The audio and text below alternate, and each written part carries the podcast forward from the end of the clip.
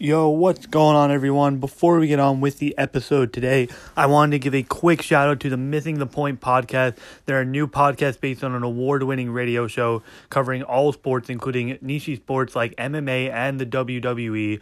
Six man team with varying perspectives and wild arguments. And they recently interviewed NFL rules analysis and former vice president of officiating, Dean Blandino. If you want to hear people take sports too seriously, but in a fun way, listen to Missing the Point podcast right now. Now let's get on with today's episode.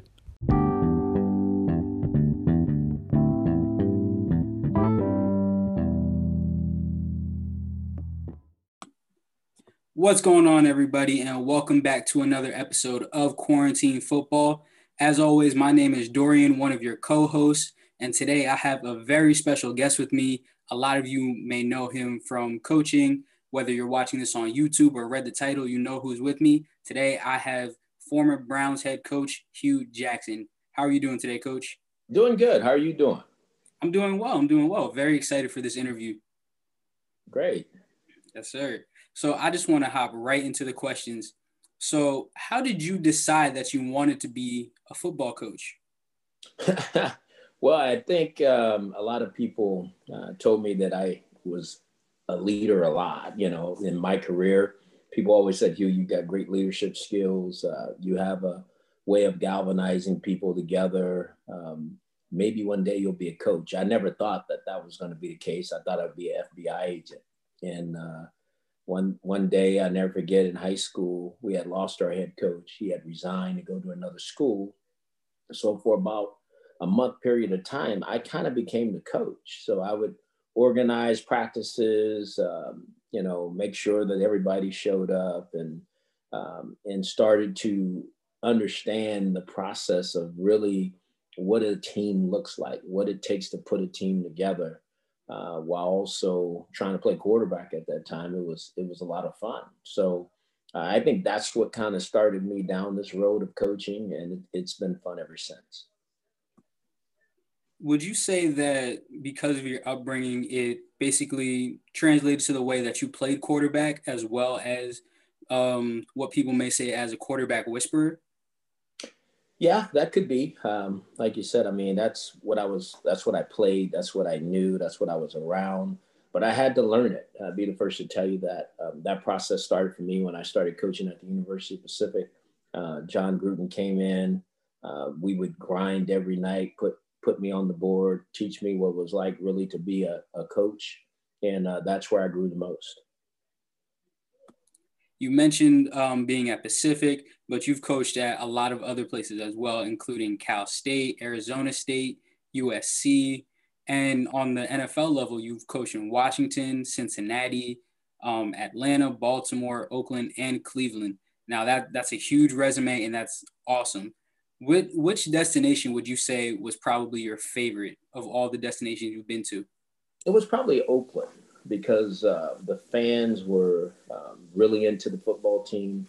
Um, and I thought it was a tremendous opportunity for me. I was a coordinator there. We weren't, they wasn't very good on offense. So we took an offense that was 31st and went to sixth. And then the next year I became the head coach there, working for an iconic owner and Al Davis. So I really enjoyed being there. Uh, but all of those stops that you mentioned all had some some real good memories to them as well. So I really I understood why I did what I did, going to so many different places. But it's what led me to having the opportunities that I did have.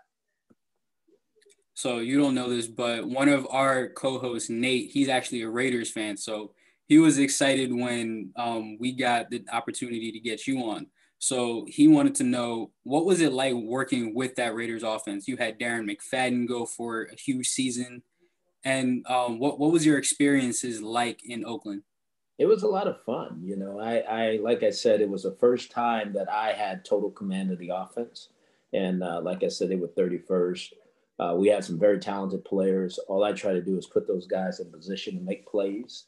And that's what they did. You mentioned Darren McFadden, Marcel Reece, you know, Jacoby Ford, we had a whole bunch of very talented men that just needed some direction and, and be given an opportunity to showcase their talent and ability. And I was able to do that and great things happened. Definitely. It was a it was a huge season.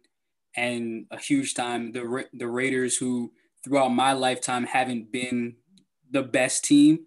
You know, mm-hmm. you went eight and eight as head coach. What what was that feeling like with all those fans and having having a season like you did? Uh, well, it was it was bittersweet. It was uh, good because it seems like we were building on what we were doing, uh, but it was disappointing because I thought we left uh, something out there. You know, we were seven and four uh, after eleven games. All we needed to do was win a couple more to make the playoffs for the first time since 2002. Host a home playoff game, and we didn't get it done. We scored 26 points on offense, but we couldn't slow this, the San Diego Chargers. They were at that time down on defense and we end up losing the game. So it was a tremendous opportunity that we just didn't nail down. So that was disappointing. But um, you know, you met you've mentioned multiple times you were a coordinator and you've also been a position coach. How did that help? How did being a position coach and then eventually an offensive coordinator help you advance your career? You've gotten the opportunity to work with TJ Hushman, uh, Houshmandzadeh, and mm-hmm. Chad Johnson, who a lot of people know as Chad Ochocinco, as well as Terrell Pryor, Darren McFadden, and a lot of other uh, guys that you've been their position coach. How mm-hmm. did how did being their position coach help you advance your career? Well, I would say those players really helped me because they were my mouthpiece. The way they played was my resume, you know. So I got a chance to kind of ride on their on their backs to kind of get to where I needed to go. But that's what I was alluding, alluding to, I should say earlier. All the different stops are what put me in a position to eventually coach the quarterback, get an opportunity to be the play calling offensive coordinator. I had had that title before as the offensive coordinator, but wasn't the play caller. So uh, that's what people don't understand. Just because you have that title, don't mean that that's what the actual job is. So it's been tough. Uh, it's tough for minorities even still today. Um, this is the 100 year history of the league, and there's only been 18 minority head coaches in all of the 100 years. So that, that tells you how hard it is. And then couple that with, you know, those, the guys who get chances normally come from quarterback, they come from being coordinators, and there's only two quarterback coaches in the whole National Football League right now. There's only two minority offensive coordinators in the National Football League right now. So it was really tough, uh, but at the same time, very rewarding. I'm glad you mentioned that because that was actually one of my questions I wanted to ask. Being named a head coach as a minority um, twice at, for the Oakland Raiders as well as for the Cleveland Browns, what did that mean to you? Well, it means that at one time I was one of the best, and um, uh, I earned that. You know, my dad wasn't a coach or anything like that. I, I worked my way up, and that's what I was alluding to the moves that I had to make strategically to put myself in position because I saw that the head coaching opportunities were going to guys who had the quarterback background. So I knew I had to get in that room and stay in that room and coach that position in order to have the chance to ascend. And uh, that's what I set out to do. So as as a coordinator, as a head coach, and even as a quarterbacks coach, we've we've seen, and a lot of the media has referred to you as a quarterback whisperer or a quarterback guru. Is that is that something that you know you listen to, or is that you know something that you took pride in at all? Well, no, I took pride in it because I I think that's what gave got me the opportunities, uh, being able to coach those guys and having them play well. Uh, but it also could be your downfall because if you don't have a quarterback, then it doesn't work as well uh, then all of a sudden the quarterback whisper and the guru goes out the window. You just the old just football coach. You're just the same old average guy as everybody else, and people forget the other things that you did prior to being in some of the situations you've been in. But uh, like I said, at the end of the day, it's it's all been good. Uh, football, uh, especially professional football and college football, has been great to me, my family. So I'm very thankful and, and very grateful. I wanted to get your opinion on the transformation that we're seeing in the NFL today. We, when I was growing up, it was a lot of like Tom Brady had just gotten drafted the year I was born. Actually, you know, Peyton Manning was in the league. We we saw a lot of those pocket passing quarterbacks, and every once in a while we saw Michael Vick. Now it's a lot more common to see a running quarterback or a mobile quarterback rather than a pocket passing quarterback. What are your thoughts on the way that the league is kind of transforming in that sense? I think you said it. I think everything's evolving. You know, I think um, the players in college, they're so talented. Um, and if you can coach them in the National Football League and let them add value to your organization by doing what they do um, and showcasing their talent and ability, you have a chance to win a lot of games. I mean, I just like you're saying, you think what Kyler Murray's doing right now, Russell Wilson, you know, uh, Patrick Mahomes, Deshaun Watson. Um, some of the best quarterbacks in the National Football League right now are men of color. Um, the GOAT is still the GOAT. Tom Brady is still the best ever in my mind. But at the same time, these young guys are really starting to ascend and change the National Football League game. I know I've personally gotten a little bit of flack because I was one of the Tom Brady haters for a while until I couldn't say it anymore. I was like, all right, Tom Brady's the GOAT. There's no arguing that. Absolutely. Yeah, it, it was it, it, was a bit of a tough battle. It, once he got that fifth Super Bowl, I was like, ah, yeah, I've got to, I've got to, got to give it to him. Yes. Yeah, but you know, as as a coach, what what do you say like is your relationship with players? Would you say you're a players coach or a straight straight down to business coach? I think I think all that stuff's overrated in my opinion. I, I think I'm a people's coach. At the end of the day, um, this is a, still a people's business. You got to interact with people, deal with people, lead people. So I think because I spend more time or dig into a player a little bit more than maybe some others and don't make it just about business, people get labeled as players coach. But that's just my nature. I want to know who I'm coaching, know more about them so that I know what buttons to push to get them to be the best version of themselves. And I think a lot of coaches uh, are that way. They won't say that, you know, because everybody wants the coach to be the yeller, the hard guy, and this and that. And there's a time for that too. But at the end of the day, you have to uh, have that player believe in you just as you need to believe in him in order for him to be uh, successful. I think that was one of my favorite things. Um, just watching you as a casual fan, um, watching you as a head coach, because every press conference I saw, everything you just seemed so genuine. You came off as a genuine guy, as if you you really believe what you were thinking. I'm sure you did. Well, I thank you for saying that because a lot of people didn't think I was very genuine. There's always a group that think you're not, and there's a group that think you are. I believe I know I was very genuine in, in how I approach things and always would be, because I think that's the only way you could be. You can't stay up, stand up in front of a room and be a phony all the time. I mean, you just can't do it. So I've been in front of a lot of rooms, and so I want I know without question that players see the genuine side of me and know I am who I am. Yeah, and um, I think that play, I from the conversations I've had with other players, you know, it's it's huge to have a head coach that you know you can trust. Oh, absolutely. I think that's and that's important. I mean, and it's and it goes both ways. You know, I think people say that the players has got to be able to trust the coach, but the coach got to be able to trust the players too. It goes both ways. And as long as you build that um, type of environment and that type of culture, then great things happen. When you don't, they don't happen as well. For sure. So I want to talk about the Cleveland Browns, of course.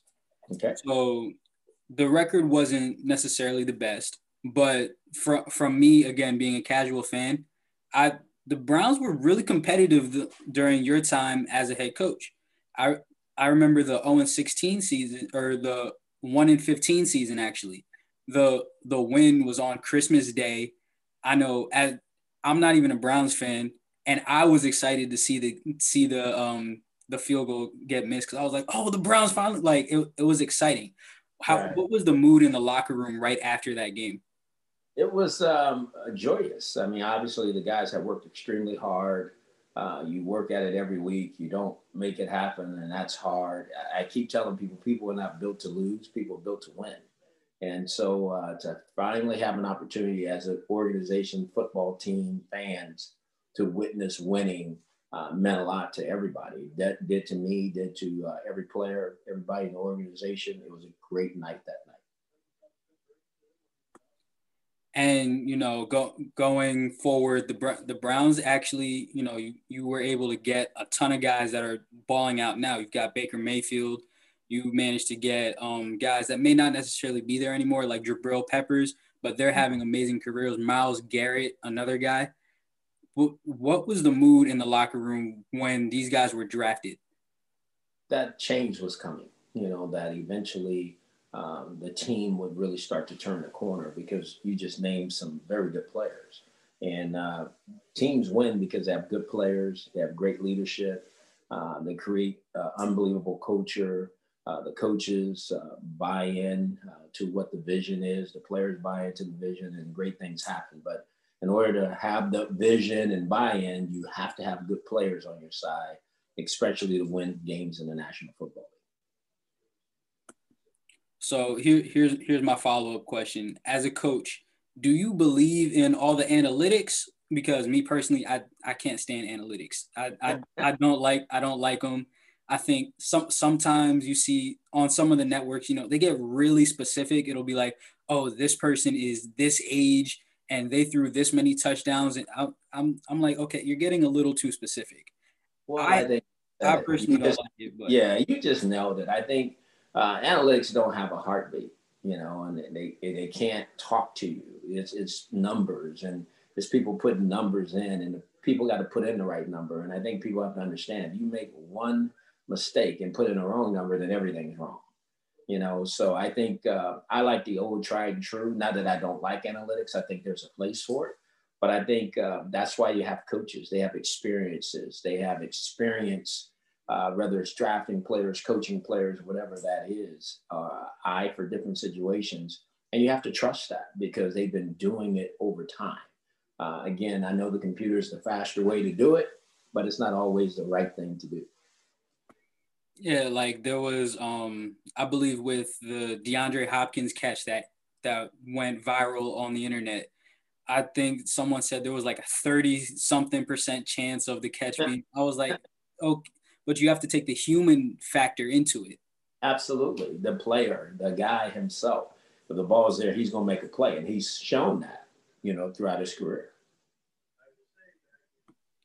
So as as time goes on in the NFL, you know, I noticed something that you posted on your Instagram and you said, I will be back better than ever. Believe this.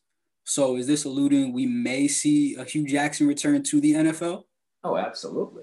I mean, that's the plan. I, I want to go back and reclaim my spot among the elite coaches. Um, I know I can coach offense with anybody. At one time, I was talked about as one of the, the most uh, innovative offensive coaches. And then all of a sudden, you know, that goes away. People forget that that's who you were. Um, so I want to go back and reclaim my spot, get back to, to winning and helping someone win and, and go from there. So again, I, I I want to go back to the Browns because again, like we said, that that was a huge that was a huge portion in a lot of our listeners like recent memories, and you know the 2015 season was a, was a little bit or 20, 2017 2018 re- season was a little rough. There was a lot of quarterback issues between just injuries and you know just inconsistent play. Now you had a guy on your roster in Terrell Pryor what hmm. was it like for him to go from wide receiver to quarterback? And did you ever think about going through those issues with the quarterback through injuries and everything? Did you think that it was a possibility that he could play quarterback? Oh, absolutely. I wanted him to. If you go back to the Miami game in 2016, his jersey is in the Hall of Fame because he played quarterback and receiver and had over 100 yards passing and 100 yards receiving. So Terrell Pryor is a special player, but Terrell Pryor saw himself as a receiver that's what he wanted to do. Uh, I didn't want to take that away from him. I thought he could be a dual threat. Uh, like I said, that's that's how his, his jersey got there to the Hall of Fame. Uh, he saw that he could really make it as a receiver. He had over a thousand yards for us receiving, so that tells you what kind of athlete he was. Uh, but at the same time, um, you know, he didn't want to go back there and just be the quarterback. So that happened sometime, and we we all understand, and we just kept moving forward. So in relation to him, you know, we saw going into the draft, Lamar Jackson was the guy that a lot of people said, "Oh, he's just a running back, or he should try out at wide receiver." So, what what is your opinion on certain players being labeled because they're athletic? You know, we saw with Tim Tebow, people saying he should he should play tight end because he was so big and he could move. But what is your opinion on certain players being labeled in certain ways? I don't think that's fair You know, I there's going to be somebody that takes a chance, just like Baltimore did with Lamar, and they've been rewarded for it. I mean, at the same time, uh, everybody has their critics. I do as a coach, players do, um, but you can't get caught up in that. You got to be able to look through all of that and see the special ability and how you as a coach would take that ability and make the most of it. So uh, that's what the real good coaches do. And sometimes the real good coaches put those little feelers out there so you don't draft that guy because they want that they want him themselves. So uh, I think everybody knows talent when they see it. Um, can they coach it? Can they get it to be what they know it should be? I think that's always the the million dollar question. Oh yeah, and in that draft, you know, there, there were a lot of good guys, really talented guys, and Baker Mayfield was the draft choice of the Cleveland Browns in that draft. Now, I personally, I I thought that you really couldn't go wrong with any of the quarterbacks in that draft. But what was the mindset heading into that training camp, having multiple quarterbacks? You know, you have the number one overall pick, but you also have a guy in uh, Tyrod Taylor who's been a starter, who's been a player in in this league that had um that had opportunities in Buffalo, and he was also the backup in Baltimore. I think you would have to go back and look at the history of the Browns first. And, um, you know, prior to Tyrod being on the team and drafting Baker, we had three quarterbacks that played that never won a game in the National Football League. So, from a confidence standpoint, Tyrod gave you instant credibility in the locker room. He was a pro, he had been in the playoffs, led a team to the playoffs, uh, had some success. And so, we made a decision to trade for him, it was with the idea he would be the starter until whoever we drafted would come along. And we knew that not only was that player ready, but also the football team, because Joe Thomas, who was going to be a Hall of Famer, our left tackle, he was retiring. So to stick the first overall pick in the game, you know, and expect that from him really early, I didn't think that was fair. We didn't, as an organization, we made a decision to start Tyrod. And it just kind of happened organically. Tyrod got hurt, Baker goes in, and now the rest is has been history. And he's played he played really well in 2018. For sure, and I, you know, I'm of the mindset. You, hear you hear a lot from the media that okay, you draft a guy number one, start him week one. I'm not of that mindset because Aaron Rodgers sat on the bench for multiple years. Patrick Mahomes sat on the bench for his first season. So for me, as as as a, again, I'm not a coach, so I'm so I don't know what goes into everything. But for me, drafting a guy number one doesn't necessarily mean that they're a day one starter because everyone has different learning curves. Everyone, everyone's a different player. Yeah, you just said it. I mean, and the team has to be ready for that particular player. What I mean by that, you have to have enough offensive players to support him. You have to have enough defensive players to support him and enough special teams players to support him because you want that guy to get wins. You want that guy to feel good about what he's doing, and he has to get his wins some kind of way if it's wins in the game, great. But if it's wins because he's passing well, Joe Burrow, for instance, uh, uh, the kid at, at the Chargers, uh, that's what they're doing. They're throwing the ball extremely well, but they're not winning games. You know, but they feel good about what they're doing because they feel like they can compete and play at a high level in the National Football League. So you, as a coach, got to make sure those guys get their own personal wins, and I think that's really important. For me, I look at an example like Tua um, Tagovailoa in Miami. He's you know, he didn't start out week one. They went on the bye week. It was announced he was going to be the starter. And, you know, they've given him little by little, you know, it's hurt my fantasy team just a little bit, but, you know, they, they give him little by little. And each week he's getting better. And he's 3 and 0 as a starter. Absolutely. And that's, that's my point about getting him his wins. You know, his personal wins. He feels good about what he's doing, and the team does too. So, what a tremendous setup. Now, think about they would have played him opening day it might not be like that right now. So I think it's it, it's a strategy and it's got to work, you know. And, and people question Coach Flores about not playing him at first, and then they question him about when he did make the decision to put him in. That's just part of it. That comes with it. There's always going to be doubters. You can't worry about that, and you just got to keep moving forward with what you know you need to do. Definitely. So I want to change gears a little bit, and I want to talk about something that you set up in 2017 in the Hue Jackson Foundation. What what exactly is the Hue Jackson Foundation, and can you tell our listeners just a little bit more about it? Yeah, it's uh, a foundation that I have, uh, and it's at huejackson.org, and we deal in human trafficking, and uh, we are trying to do everything we can to impact this unbelievable tragedy that's happening to humanity. Obviously, it's everywhere. It's not prostitution, as people sometimes think. It's way different, and it's yeah, when I say everywhere, is everywhere. Every gender, uh, every uh, economic uh, situation you can think of, um, you know, families, friends. I mean, it's just everywhere. And we have a uh, we have a, a um, residence that we partner with with the Salvation Army. It's at the Harbor Light District in Cleveland, where we house victims of human trafficking and do everything we can to give them the proper resources to get back into the mainstream uh, so they can get their lives back in order. Um, obviously, it's uh, something that's near and dear to my heart. Uh, we need to continue to improve it. We need to continue to impact it uh, because it is a huge problem. It's a billion dollar industry. And uh, we got to make a dent in that, not for money, but for people. We're fighting for people. And I think that's really important. I love that. And, you know, because of your uh, hard work, I, I want to get this right. So I have it written down right here. In 2019, you received the Harvard Global Health Catalyst uh, Mental Humanitarian Award. And it says specifically for your dedication to awareness, education, and prevention of human trafficking with a commitment to supporting survivors and affected families through the multiple layers of recovery, including significant mental health support. What did re- receiving that award mean to you?